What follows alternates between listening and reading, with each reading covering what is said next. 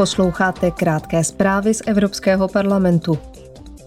Zítra se Evropský parlament a Rada pokusí dohodnout na konečném znění pravidel pro navrhování, výrobu a likvidaci baterií. Nové předpisy přispějí k přechodu na oběhové a klimaticky neutrální hospodářství.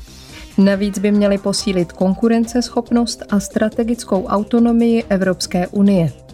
Baterie by nyní měly být ekologičtější a když doslouží, půjdou snadněji zlikvidovat.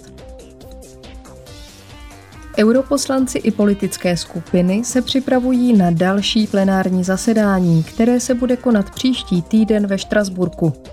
Evropský parlament na něm bude jednat o tom, jak ochránit demokracii před vměšováním cizího státu. Dále posoudí výsledky klimatické konference COP27 a v rámci série diskuzí To je Evropa si vyslechne slovinského premiéra Roberta Goloba. Výbor pro práva žen a rovnost pohlaví dnes pořádá meziparlamentní setkání výborů.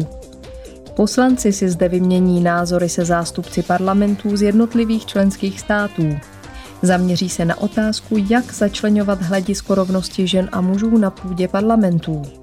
Budou se zabývat hlavně dvěma tématy. Za prvé projednají, jak se zavádějí protokoly proti obtěžování a jaké obsahují sankce. Za druhé budou diskutovat o akčních plánech pro rovnost žen a mužů.